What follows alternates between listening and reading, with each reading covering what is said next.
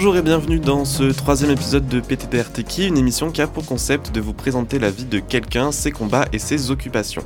Nous partons du principe que tout le monde, même un parfait inconnu qu'on peut croiser dans la rue, a une histoire intéressante à raconter. On aimerait également donner la parole à des personnes que l'on n'a pas forcément l'habitude d'entendre en leur tendant le micro dans cette émission. Moi c'est Enzo, je suis accompagné de Chloé. Bonjour Chloé. Bonjour Enzo. Nous sommes toutes les deux étudiantes en sociologie et nous aimons raconter et écouter des histoires. C'est pourquoi nous avons décidé de faire cette émission pour vous faire écouter des récits captivants, touchants, voire même motivants. Et aujourd'hui, nous vous présentons l'histoire de Anxio. Bonjour Anxio. Salut Chloé, salut Enzo.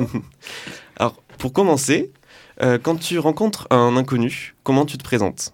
Alors, comment je me présente? Euh, bah, Tout d'abord, je me présente sous mon nom de civil, donc Lucas.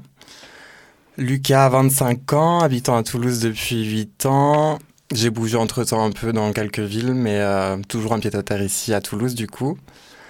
travaillant un peu et de plus en plus dans le milieu de la scène, le milieu artistique. Donc du coup, je suis drag queen. Et voilà, je bosse aussi un peu dans le milieu techno avec euh, des On a un collectif qui s'appelle le collectif Convergence des Sluts, où on organise des événements euh, dans différentes villes, donc basés sur Toulouse, Lyon et Grenoble. Et euh, on s'amuse beaucoup sur ça et j'aime beaucoup sortir, rencontrer du monde, apprendre des gens. Du coup, tu nous parlais de la scène du drag c'est quoi le drag pour toi? Oula, alors, le drag, c'est assez vaste. Le drag, pour moi, c'est euh, bah, un art d'abord qui consiste, euh, je dirais en tout cas pour ma part, euh, à se transformer ou alors adopter un personnage ou un univers, une expression, un physique qui est opposé à celui que j'occupe au quotidien. Et ça peut s'exprimer de différentes façons. Donc il y a la scène, il y a les, tout ce qui est projet photo, vidéo. Donc voilà, artistique, euh, artistiquement parlant, c'est un bon exécutoire, je trouve. On peut mettre euh, tout ce qu'on a dans la tête et tout ce qu'on, toutes nos références, toutes nos, nos passions et compagnie. On met, je peux, enfin moi pour ma part, je mets tout dedans. Et c'est comme ça que j'exprime plein de choses. C'est quoi qui t'a emmené à performer en drag Ce qui m'a amené à performer en drag, alors euh, j'en faisais un peu il y a quelques années, mais je faisais surtout la fête en drague. C'était très drôle.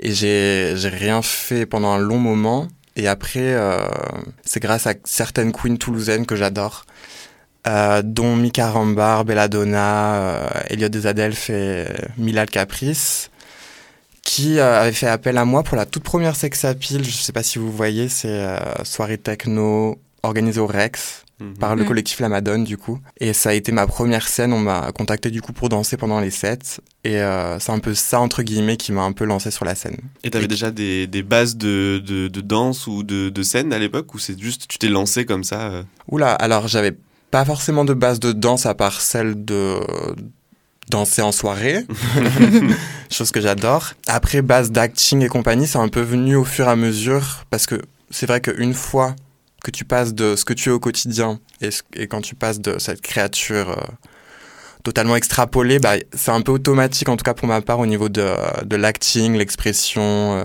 voilà quoi, mon personnage. Euh, ça a été un peu compliqué au début de prendre confiance sur scène, mais après, au fur et à mesure, ça vient et, là, j'ai eu l'occasion de faire de plus en plus de choses cette année. Je suis grave contente et grave refaite. Comment tu euh, décrirais un peu euh, le milieu artistique qui entoure euh, bah, ta drague, tout ce qui est, enfin, le l'art, le make-up, la vibe de ta drague? Ou alors c'est très, c'est très, il y, y, a plein de choses. Donc il y a le maquillage. Au niveau du maquillage, c'est moi qui fais tout toute seule, donc plein de produits achetés différents. beaucoup de temps, beaucoup de patience, beaucoup de self-control pour arriver à avoir un rendu qui, qui te convient. Après, au niveau des looks, euh, je je sais pas coudre, mais je sais un peu rafistoler, faire quelques trucs, donc j'arrive à créer des looks qui me ressemblent assez. Donc ça, c'est plutôt cool. Mais après, euh, il y a certaines drags qui savent coudre et font des des costumes magnifiques et, et ça, c'est quelque chose que j'admire énormément. Euh, il y a aussi au niveau des perruques, euh, en tout cas pour ma part, pour mon drag, parce que j'aime bien avoir une expression assez féminine. Donc euh, je sais un peu coiffer. Je sais faire quelque chose, mais je ne sais pas non plus faire euh, extrêmement de choses. Donc, euh, tout ce qui va être crépage, bouclage, euh, wig énorme, chose que j'adore, je ne sais pas faire. Mais il y a ça, il y a, il y a plein de choses. Il y a aussi tout ce qui est apparenté à, à la mise en scène, la scénographie. euh, voilà, il y a plein de corps de métier qui regroupent ce- cet art. Est-ce que tu te souviens de ta première fois en drague? À ma toute première fois en drague, alors c'était pour un apéro. C'était un moment, hein, c'était, pff, je pense, en 2018 ou quoi. C'était juste une fois comme ça, c'était très drôle, on a passé une soirée très drôle. Après, je me souviens aussi de ma première fois en drague dans un lieu public, ce qui est très différent. voilà, c'était dans, dans des clubs à Toulouse. Et là, tu te rends compte de plein de choses, t'es perçu d'une façon très différente de ce que tu es au quotidien, comme j'ai dit. Des fois, il y a des mains baladeuses, des fois, il y a des retours euh, plutôt cool, donc ça, c'est grave, euh, c'est grave bien. Mais euh, des fois, il y a des gens qui comprennent pas trop, donc ils vont vouloir te toucher la perruque, te toucher euh, les fesses, le corps et compagnie. Ça, c'est un peu plus problématique, donc faut réussir à, à un peu être ferme sur ça et, et savoir poser ses limites. Comment t'es venu ton nom de drague? Alors, c'était avec une copine, euh, donc du coup, euh, je récapitule mon nom de drague Anxio, Anxio Lipstick, même si je préfère qu'on m'appelle Anxio. On balançait des jeux de mots comme ça, et, euh, et elle a sorti ce mot-là, du coup. Directement, ça m'a ça m'a interpellé, j'ai adoré, donc je me suis dit, euh, why not? J'ai commencé à le mettre comme blaze Insta, avant de vraiment me lancer dans le drag. Et je l'ai gardé, du coup, pour, euh, pour le drag. Donc c'était plutôt cool. Et j'aimais bien aussi l'idée de rendre quelque chose... euh, qui n'est pas drôle, euh, assez fun. Donc un anxio lipstick. Qu'est-ce que si euh, le drag n'était pas arrivé dans ta vie, tu Mhm. aurais fait? Euh, si c'était pas arrivé dans ma vie, bah alors je- niveau professionnel, je pense que moi j'ai bossé dans plein de corps de métier, donc j'ai bossé dans l'aide à la personne, j'ai bossé dans la vente beaucoup, vente de fringues, j'ai aussi bossé dans un sex shop euh, cette année dernièrement, mais euh, s'il n'y avait pas eu le drag, euh, je pense que j'aurais eu un métier euh, assez banal et peut-être pas une passion euh, aussi prenante que le drag. Parce que enfin, le drag, j'en vis pas, très honnêtement, même, bon, même si un jour, why not, on, on, verra, on verra avec le temps et la confiance. Mais euh, ouais, ça apporte un petit coup de, de peps dans ma vie en vrai et, et ça me fait beaucoup de bien. Cette dernière année, ça m'a fait beaucoup de bien. Provoqué beaucoup de stress aussi parce que je suis une personne très stressée de base. D'où le nom. Ouais, voilà. Et tu passes combien de temps à peu près euh, de, pour, pour te mettre en drague et après, ça te prend combien de temps, dans, par exemple, dans une semaine où, où tu vas avoir euh, des soirées, tout ça, combien de temps ça, ça te prend? À me préparer, alors moi au niveau des, des gigs, je sais pas si c'est un mot qui vous parle, les, les gigs ça va être les dates en gros euh, de performance et compagnie. Je suis souvent en stress, du coup, euh, je- habituellement je peux mettre, on va dire, make-up compris, tenue et compagnie, 4-5 heures pour les gigs, donc les événements. J'essaye de speeder un peu plus le truc. C'est quelque chose que bon, j'apprends au fur et à mesure à savoir me préparer rapidement et on time, mais je dirais que je mets à peu près 3 heures. Oui, voilà. Tout à l'heure, tu parlais euh, du coup de d'autres dragues que tu connais sur Toulouse. Est-ce que Yes. tu dirais que euh, sur Toulouse particulièrement, qu'il y a une vraie euh, communauté, une vraie solidarité entre les dragues de Toulouse? Alors, moi, ce que je trouve au niveau du milieu drag toulousain, c'est qu'il y a. Personne se ressemble. Il y a tellement d'univers différents et de la place pour tous. C'est ce que j'ai remarqué, moi, parce que je me suis un peu. euh, on va dire, et j'aimerais me spécialiser un peu plus dans la performance pendant les sets techno. Mais euh, oui, je pense que c'est très facile de, de, de pouvoir se faire une place dans le milieu drag. Il y a beaucoup de bienveillance, beaucoup de compréhension envers les unes les autres, et euh, beaucoup d'univers grave cool. Donc, si quelqu'un hésite ou quoi à se lancer, je lui dirais fonce Voilà. Oui, et puis moi, ce que je trouve aussi euh, génial dans la scène drague toulousaine, c'est qu'il y a aussi des drag kings Mhm. qui, sont, qui prennent quand même pas mal de place à Toulouse, alors que c'est quelque chose qui est très peu répandu, je Mm. trouve. Et je, je trouve ça génial. C'est incroyable. C'était mon, mon petit avis personnel.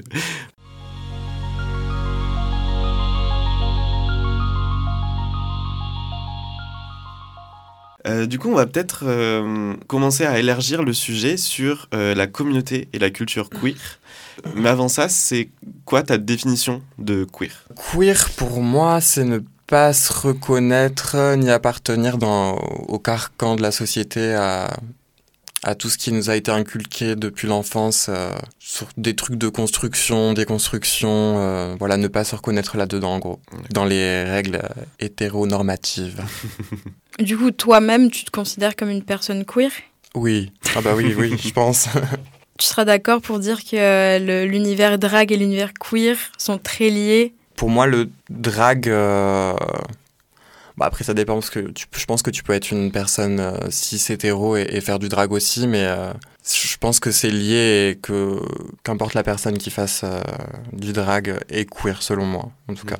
C'est peut-être aussi lié à, ce côté militant du drag. Mhm. Oui, bah, oui bah, parce que pour moi, s'afficher de cette façon, de manière transformée, extrapolée, euh, qui n'a rien à voir avec euh, les expressions de, de genre ou d'identité ou compagnie que tu peux croiser dans la rue, oui, enfin pour moi c'est politique. Parce que oui, il y a beaucoup cette notion de lutte dans la culture queer. Mm.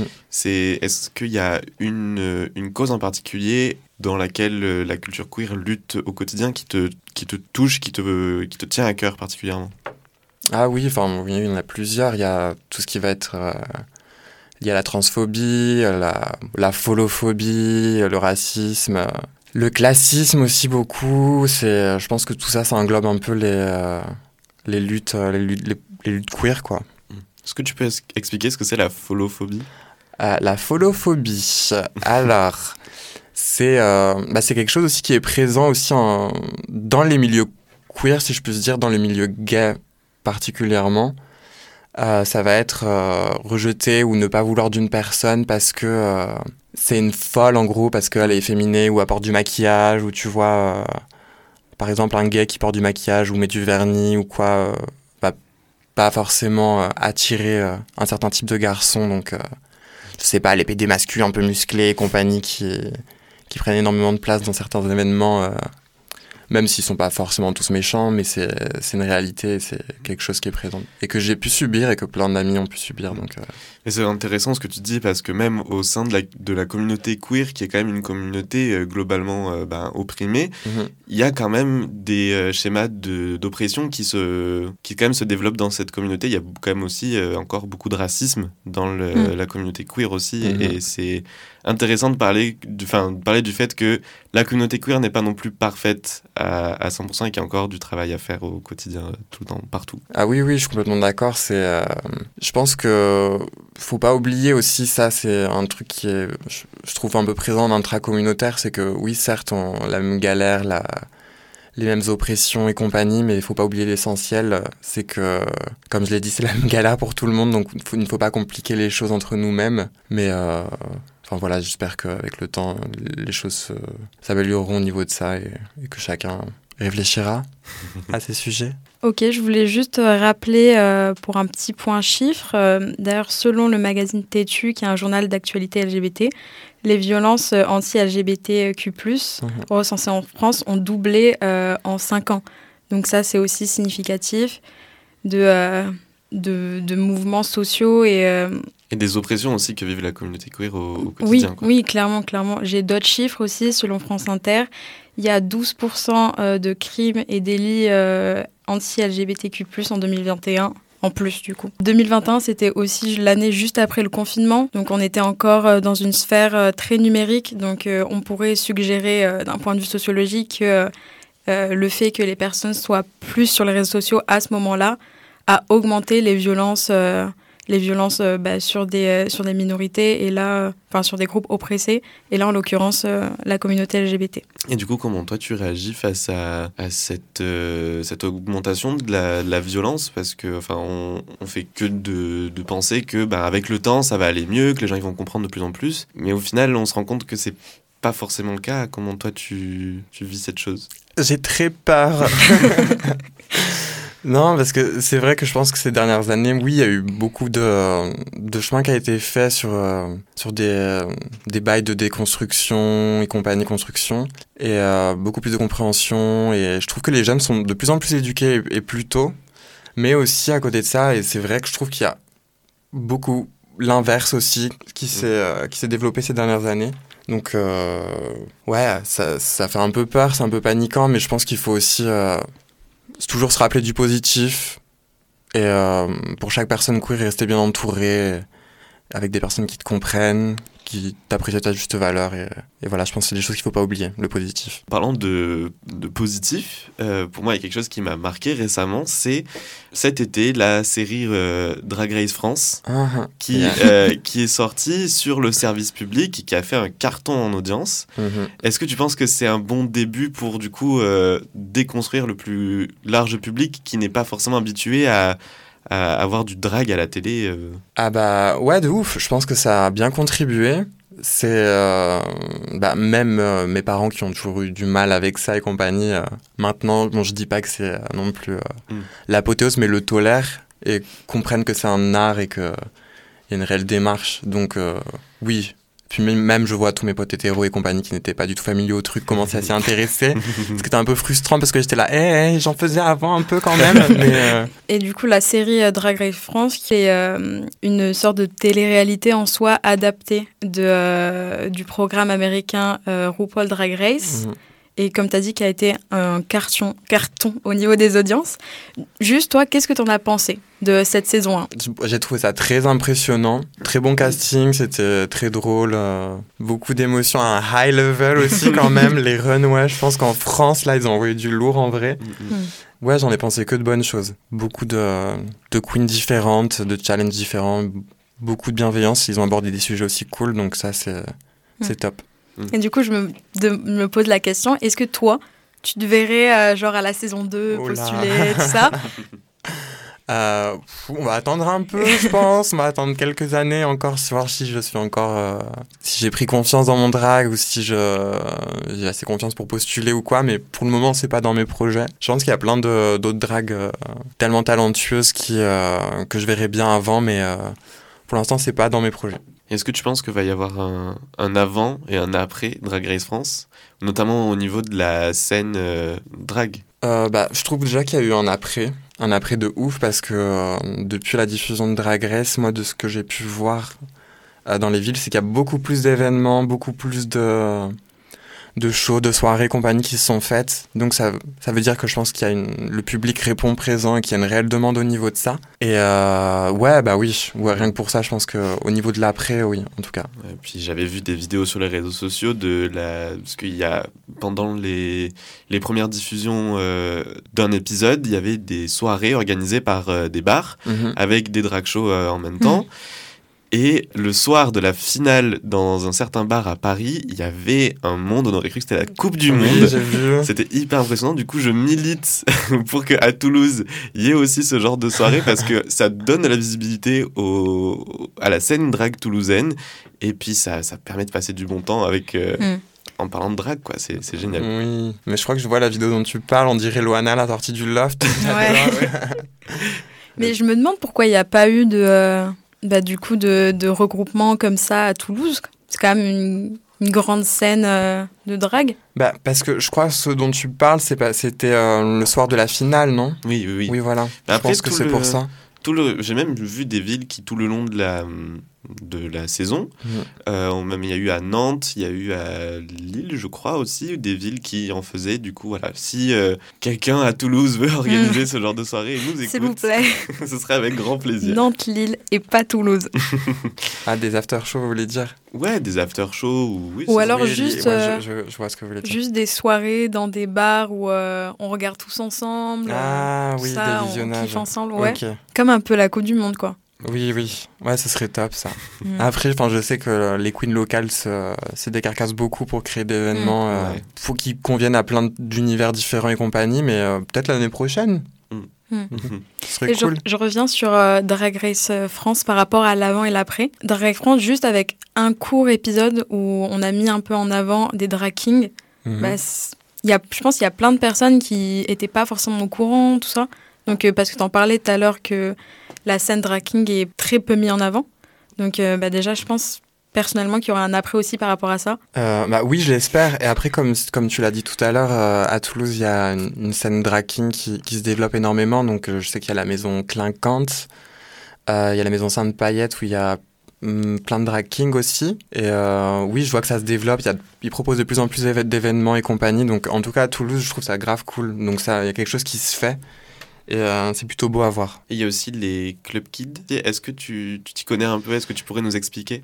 Euh, ouais, je peux essayer. Alors, Club Kid, à la base, c'est un mouvement qui a été créé dans les 90s. euh, je crois que c'était à New York. Je sais pas si vous voyez euh, Lee Ba- enfin, des artistes comme Lee Bowery, artiste Club Kid, qui est super. Je sais pas si vous voyez le film Party Monster aussi. Mm. Bref, c'était avec. euh, bah, Il y avait un Club Kid, notamment James St. James.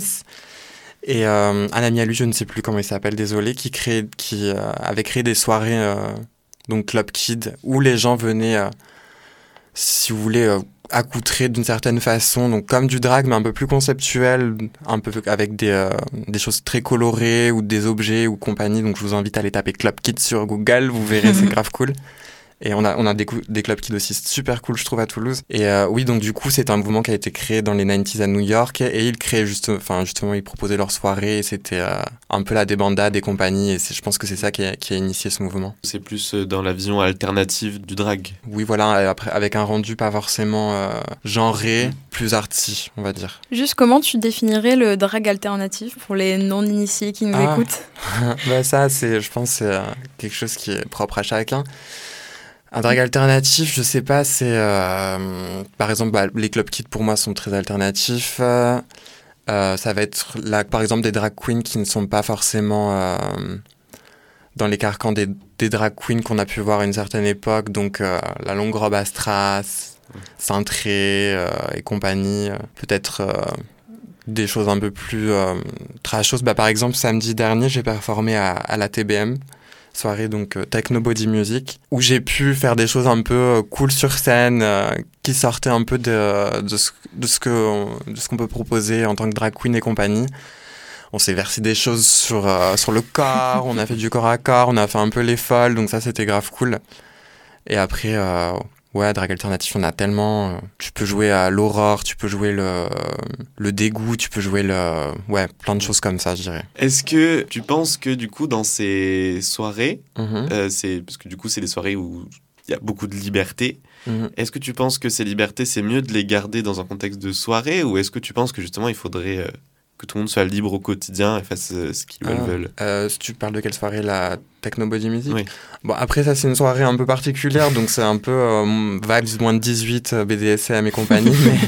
mais mais pour les soirées drag et compagnie en général, je pense que si ça peut aider des gens dans leur, euh, dans leur expression ou à se découvrir eux-mêmes, euh, je pense que ça aide en tout cas. Je pense que ça peut aider au quotidien. Et concernant aussi le, le genre, ça peut permettre aussi. Ah oui, de- tout à fait, oui. Toi, est-ce que par exemple, est-ce que tu as eu des questionnements sur ton genre euh, après t'être mis au drag ou euh, t'en avais déjà avant ou- Après, moi, j'ai un cercle d'amis qui est plutôt queer depuis un moment, donc euh, les questions de genre, j'ai eu l'occasion de me les faire un peu avant le drag, mais c'est vrai que le drag m'a permis d'avoir plus confiance sur certaines choses et de me dire, ok, bon, tu peux avoir être Lucas au quotidien, avoir l'expression que tu veux, être stressé, mais t'as les de t'afficher devant une foule entière en bikini avec une grosse wig euh, pimpée, donc euh, ça m'a un peu permis de d'avoir plus confiance en ma féminité, on va dire. Et du coup, pour toi, qu'est-ce que Anxio apporte à, à Lucas? Un petit peu profond. Bah, comme je le disais tout à l'heure, je suis une personne très stressée, donc euh, un peu galérienne. Donc au niveau des préparatifs et compagnie, c'est souvent l'apocalypse. Mais après, quand je vois euh, des vidéos ou rendus et quand je me vois sur scène, j'avoue que je suis plutôt fier. Et ça, c'est quelque chose que j'ai pas forcément eu avant, en tout cas, enfin artistiquement et compagnie. Donc ça m'a apporté de la confiance artistiquement, on va dire. Donc ça, c'est plutôt cool. Est-ce que tu estimes que tu as une famille drag Hmm, non, j'ai plein de d'amis drag très proches, mais je, je peux pas dire que j'ai une famille drag non plus.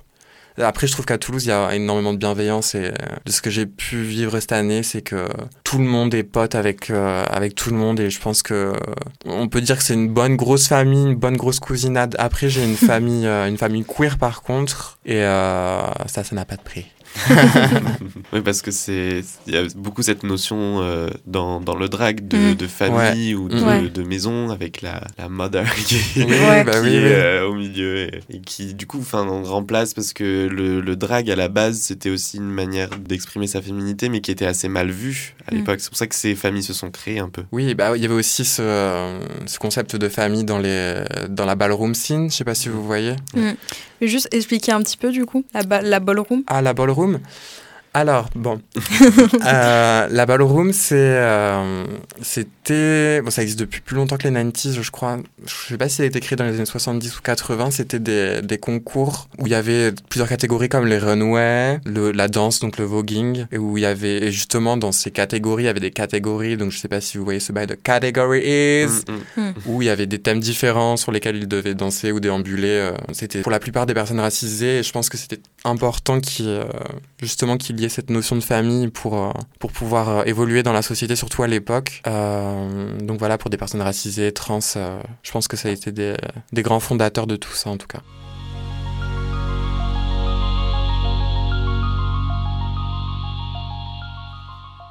Est-ce que tu as quelque chose à, à rajouter, un message qui peut-être te, te tient à cœur, que tu veux diffuser euh, sur Campus FM et, Bon, euh, Ouais, et- sur lequel on t'a pas posé de questions. On n'a pas forcément pensé. ou- Ah, en tout cas, si euh, il y a des personnes qui, euh, qui doutent ou quoi de se lancer dans le drag, je leur dirais de le faire. Parce que euh, si moi j'ai réussi à faire ce que j'ai réussi à faire ces derniers temps, je pense que n'importe qui peut le faire. Et c'est un bon exé- exutoire, tu mets tout ce que tu veux dedans et n'ayez pas peur, n'hésitez pas. Du coup, maintenant, quand, euh, quand- qu'on te connaît un peu plus, Yes.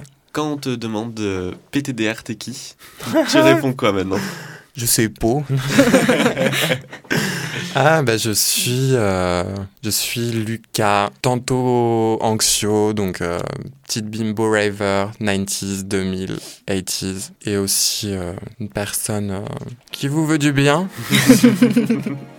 Merci Anxio d'avoir répondu à nos questions et d'avoir raconté ton histoire. Merci à tous de nous avoir écoutés. Vous pouvez retrouver cette émission en podcast avec des informations supplémentaires pour approfondir le sujet sur le site de Campus FM ainsi que sur toutes les plateformes de streaming. Retrouvez aussi PTDR Techie sur Instagram où on va vous partager les dernières infos liées à l'émission. Et si tu souhaites que ton histoire soit racontée dans PTDR Techie, n'hésite pas à nous en parler directement sur Instagram. Et on vous souhaite une très bonne journée sur les ondes, les ondes de Campus FM et à très bientôt pour une nouvelle émission. Merci Anxio Bah merci à vous, c'est grave cool. Bisous. Bisous